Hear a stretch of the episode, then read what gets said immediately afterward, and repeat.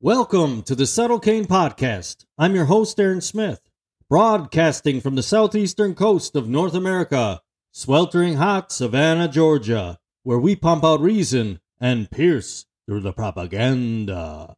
Here we go.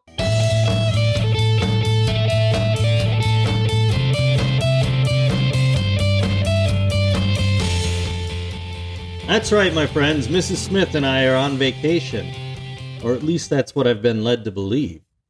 No, I always thought I was someone who loves traveling, but I'm starting to think that I just love being other places. The traveling part, not so much. You know, there's all those motivational posters and memes out there about how it isn't about the destination, it's about the journey and all that. And I get the sentiment, but the reality of it, eh, not so much. It doesn't always pan out. So, just a little story here. The Jeep was running great until about Atlanta. And I did all my due diligence. I did all my due diligence with the Jeep before we left. So, we get to about Atlanta. And she started having some issues. And we had to leave it at a garage in a kind of a sketchy neighborhood, catch an Uber to the car rental place, and then got stuck in traffic for hours due to a terrible accident that I suspect may have even ended in a fatality. Of course, the torrential monsoon like storm that quickly ensued just as traffic cleared, and we gathered speed, had me starting to wonder when to expect the zombies. But I can happily report that I'm still married, haven't been arrested for anything, and was more tested than anything. Thankfully, my wife is a teacher who works with emotionally and behaviorally challenged children or who knows what could have happened. I was both emotionally and behaviorally challenged yesterday. She's got grit, folks. She's got grit. So, who we are when things go south on us says a lot about us. And it's not when we're all fat and happy that our true colors really shine forth. I possibly could have been more cheery in an alternate dimension, but I managed to maintain. And my wife was her usual optimistic self and carried us through. It's all working out, and the good Lord provides. These are first world problems in any event, and I'm just glad I'm still able to bring you this episode and that we are safe and enjoying our time, minus the Jeep. If you're new to the Subtle Cain podcast, thank you for gracing us with your virtual presence. And thank you for enduring my little report from the road. If you're a returning listener, thank you for your continued support. It is much appreciated. This is episode 28 of the Subtle Cain podcast castles made of sand. Today, we're going to discuss some of the collateral damage of the COVID narrative, touch on some mass formation, and ponder the Overton window, among other things. I hope this discussion is productive, informative, and leaves you with more questions than answers. Because that's what we do here. We ask questions. Let's get to it. I've noticed something over the last few years, and it's bothered me. It's bothered me to the point that I'm unable to remain quiet on the subject. I know that I'm not the first or only person that's been disturbed by this phenomenon, but I'm compelled to address it as best as I know how. The issue that I'm describing is the projection of a seemingly endless onslaught of adverse outcomes into the disease that is called COVID 19. And I know everyone's so sick of hearing about it that this very introduction may cause some of you to simply tune me out. I implore you not to. I will not be pontificating about the dangers of COVID 19 or the efficacy or inefficacy of vaccines. And I'm not going to be rehashing the trauma based drama that was framed as our generation's tragedy. I will be discussing a little the actual tragedy that I think has occurred and that continues to occur. And though I may have to bring to remembrance or awareness some of the realities of the medical implications of both the disease and the mass vaccination program, it's only going to be contextual, and I'll keep it to as much of a minimum as due diligence requires. It seems I can't go anywhere without hearing the phrase because of COVID or now with COVID, and then add whatever you like that's gone wrong. How many times have you heard that as an introduction to some excuse to a baffling alteration to your daily life? I know I've mentioned this before. The problems we have seen are largely, I will argue, due to the response to COVID not because of COVID. The issue that I'm having at the heart of it, the issue I'm having is that the neurolinguistic tool, because of COVID, it makes a false assumption. It's what we call a false equivalency. It's a logical misstep. It has monumental implications. Placing the blame for all that has transpired on a respiratory virus rather than the way people reacted to the virus, it's not only irresponsible on a catastrophic scale, but also nonsensical, and it undermines the real suffering that's been caused by demagogues, politicians, and profiteers who have utilized or fallen victim to the mass formation Professor Desmet has outlined in his work. I'm reminded of the abusive drunk who tells his spouse that she made him hit her because she didn't have dinner ready. The implication that COVID caused all the various hardship that we see takes for granted that the steps that were taken in response to disease were inevitable. And this is, of course, what the experts need you to believe. The purveyors of this tragedy need to be exonerated for all the mistakes they've made, whether by incompetence and hysteria or mass formation, or by nefarious plundering and opportunistic, even predatory capitalism. Whether you believe there is any or sufficient evidence to suggest a concerted effort to intentionally unleash the virus on the world, one must be able to at least acknowledge the fact that many have leveraged the disease to gain power and wealth. There's no end to the examples, but some of the most prominent would be the whole gang who just met in Davos, the technocrats of the World Economic Forum. We'll get back to that. I want to steer you toward a recent interview with Professor Mattias Desmet that James Corbett of the Corbett Report conducted. Professor Desmet has a book coming out that I have on pre order. There's a link in the show notes to the interview as well as Professor Desmet's book. The Psychology of Totalitarianism. I apologize to those of you who have topped off their tanks on pandemic related information. And I admit that I'm so unbelievably burnt out on the matter that it makes me heartsick. It really does.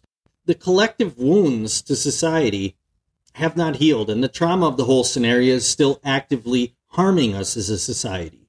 What I mean is that my life, your lives, are either being actively or passively negatively affected by the aftershocks of the civil and ethical transgressions that have been perpetrated under the guise of COVID. Please refer to episode 8, Market Arona Smoky, for substantiating statistics and links to supporting documentation. Please do. There's a motherload of data that confirms the miscounting and statistical tomfoolery that has been used to jack up the mortality numbers and exaggerate the actual risk of dying from COVID, not with COVID two very different things. I understand that the world has largely moved on, and most people are not cowering behind their doors, disinfecting their delivered groceries at this point, but that doesn't mean there aren't real residual effects that need to be examined. As I said in episode 23, Bulls on Parade, there are so many new and interesting emergencies and traumatic situations to process. But we can't be so easily distracted, though. We can't allow ourselves to be led by the nose into a new pasture of pain when we haven't even really processed the results of the material we're presently discussing. I ask you now to bear down and fight that instinct to let sleeping dogs lie. I'm under no illusion that this will have a massive impact on the population. Looking at my download numbers as of late, I, I'm really under no illusion. So please spread the word if you are a producer of the Subtle Cain podcast. Who am I to question the experts, though? Who am I? Well, I'm an individual with a mind and a desire to speak truth to power and ask the hard questions, even when I'm exhausted and I don't know if I can carry on. The manipulators, abusers, and opportunists that took advantage of the pandemic situation appear to be tireless in their efforts to transform society into their version of some utopian dream. And so we too, we too must be tireless in our efforts to resist them. And sure, I could talk about mass shootings and Russian aggression. I could talk about monkeypox and economic collapse. I could talk about so many other things. Believe me, I want to. I will. And they all have their place. They all have their place. They're not non-issues. It's just that if we if we move on and disregard the reflection in trade for the relief that even another tragedy can bring by no other means even than novelty, we'll be doomed to revisit the same kind of mistakes that we've seen.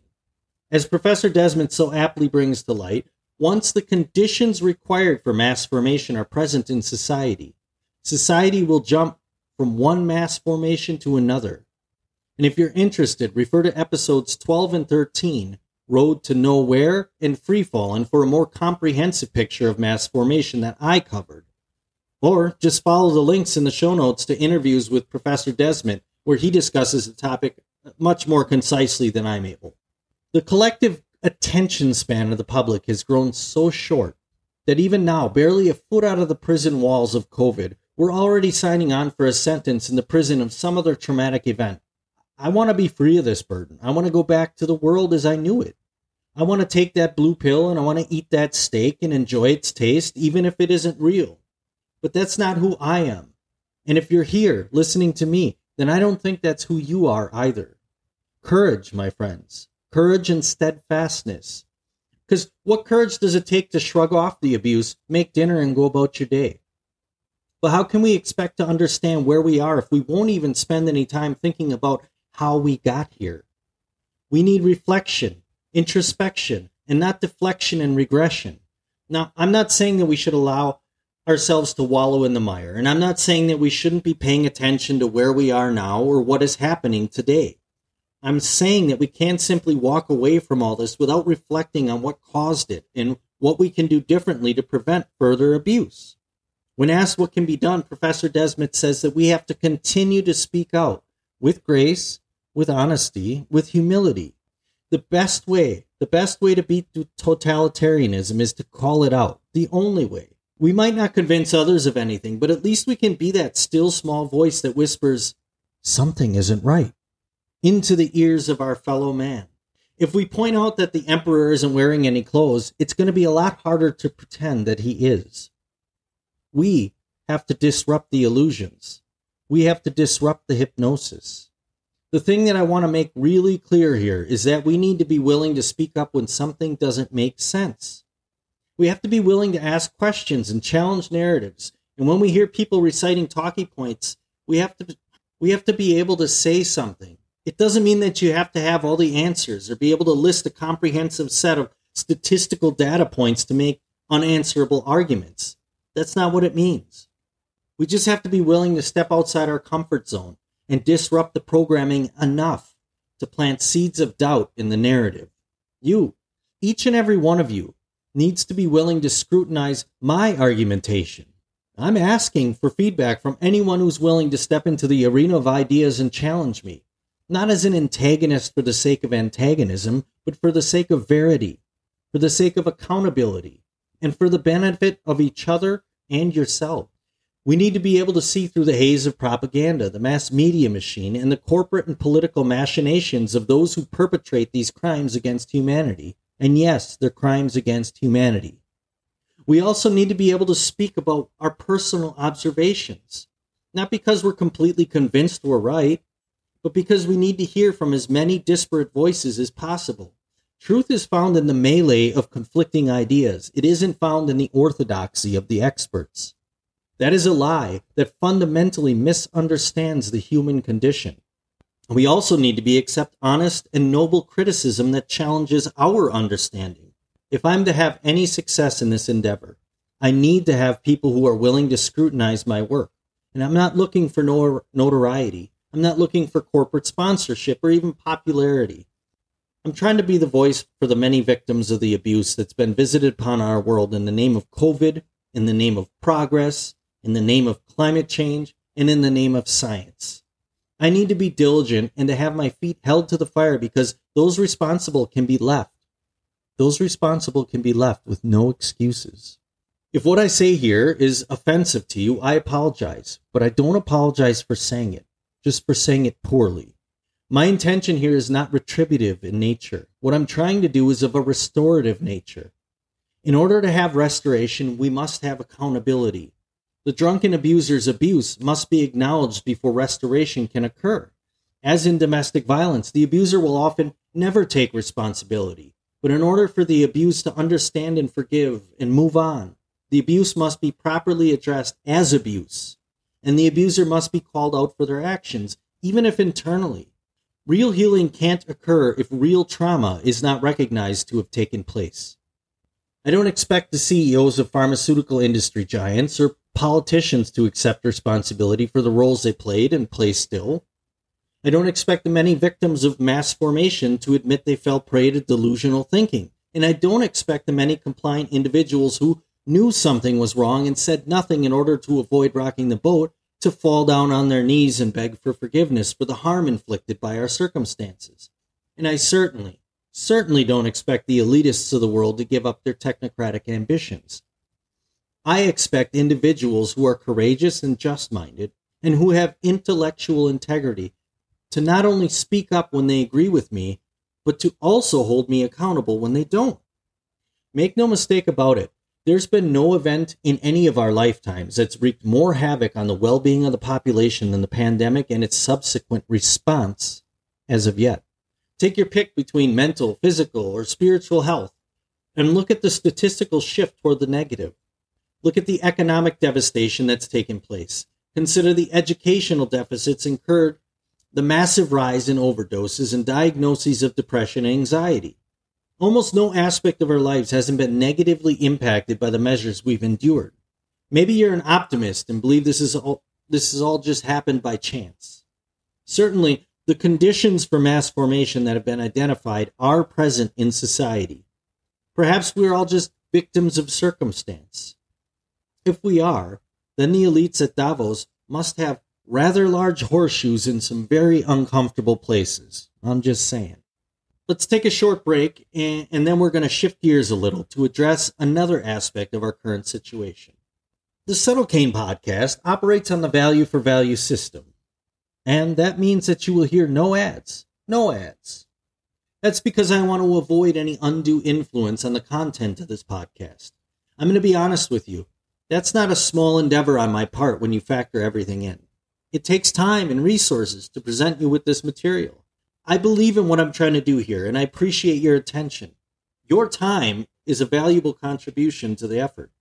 That being said, it has been some time since anybody's contributed to the show financially.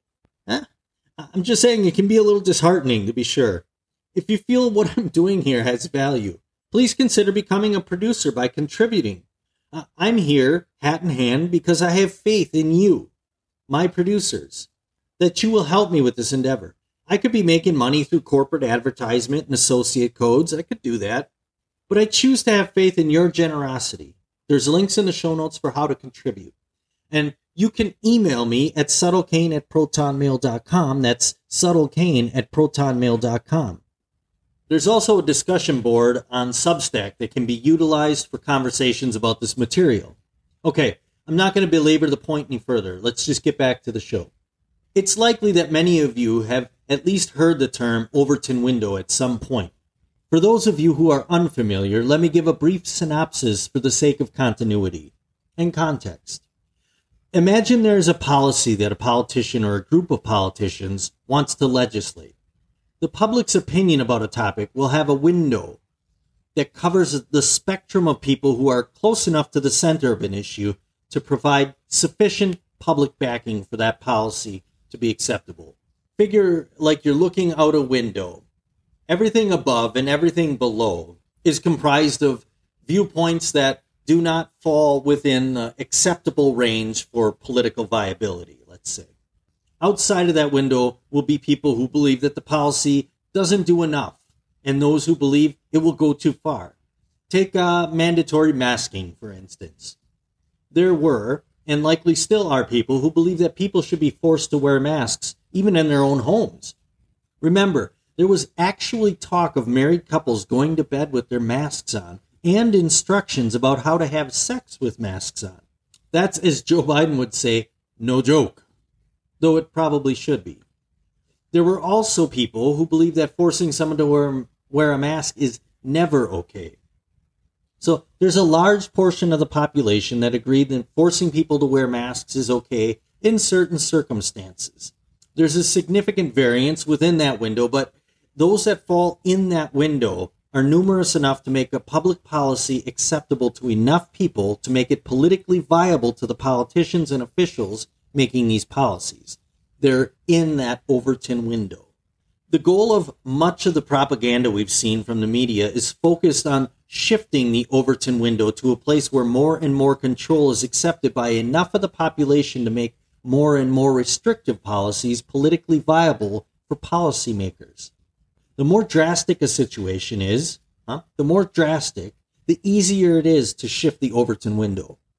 Think of how many changes you've seen in our lifetime. Think of how many adjust, adjustments to our lives have been made through shifting this window via trauma based opportunism on the part of the media and politicians and corporations. We've gotten to a point where the concepts of privacy and private property have been drastically altered just in my lifetime. The formation of, let's say, the behemoth Department of Homeland Security has essentially granted the United States government to cast aside the U.S. Constitution whenever they deem something to be a threat to quote unquote national security. And within that paradigm, even what qualifies as a threat to national security is constantly being shifted with a quickness. That covers the more drastic, rapid acting formulations we've ingested over the last several decades. But what about the more slow burn tactics that affect our lives and our personal liberty?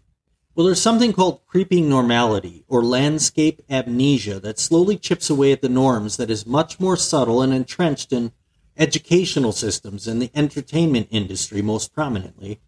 This is where major changes to society and culture can be brought to acceptance through slow, incremental changes. You've heard Pete G mention this as incrementalism.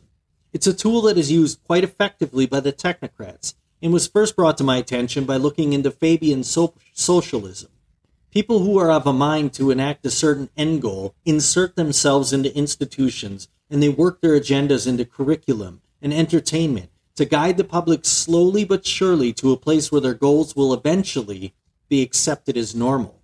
These are those chess players. And they may believe themselves to be heroic in their pursuit of noble goals. This is, I believe, ethically deviant, though, because to use Immanuel Kant's framework for ethics, it sees people as a means to an end rather as an end in and of themselves.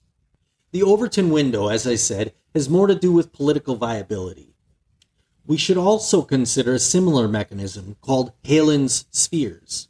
Daniel C. Halen is a professor of communications at the University of California, San Diego. He wrote a book called Uncensored War to explain the coverage of the Vietnam War and describe three concentric circles within which media operates. So picture a target with a small circle at the center, a larger circle around that, and then one larger circle that encompasses the two smaller circles. You got that image in your head? Like a bullseye. The small circle in the center, the bullseye, is the sphere of consensus. It's analogous to the middle of the Overton window. The second circle surrounding the bullseye is the sphere where debate is tolerated by the public. So, this is the area where news media are allowed to differ in opinion. It's like the Fox News versus CNN or MSNBC. They contradict each other, they argue about issues in a manner that still stays within a certain border making sure that the various news models keep their talking points somewhere within the space provided for them. And this can be profit or agenda driven. Then, out here like a satellite, people like me and likely you reside.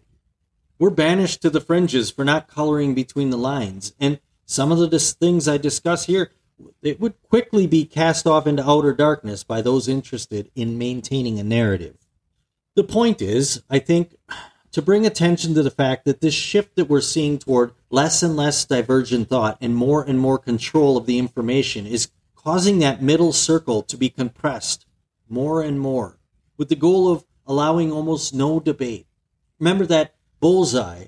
That bullseye is the place where everybody has consensus. The circle around that is the one I'm talking about being compressed, where there's allowable argumentation if it were up to some people, there would only be the center. There would only be the bullseye of consensus and the outer darkness of the unmentionable. So, what I'm trying to do here is push back against that. Push back. The more of us that are willing to speak up, the more of us that are willing to question the consensus, the more freedom of thought there will be. The more freedom of thought there is, the more freedom of action we will have. Yes, we face many challenges as a species. We do. Humanity's on the verge of succumbing to totalitarianism on a scale that has never been seen before. That's not an exaggeration. That's not hyperbole. That's why I do what I do. And this is why I speak of courage and the need of more and more voices out there questioning everything. And this is also why I speak about meaning so often. Because without a source of meaning in our lives that transcends our circumstances, we can easily be washed away by the tide of technocrats and tyrants. We need a foundation that will stand fast against the crashing waves. And without that firm foundation, we are so many castles made of sand on the shore of the ocean of human indifference. And the tide is coming in, my friends. The tide is coming in. For all you listening, you are valued, you are loved, and you are worthy. God bless, and good night.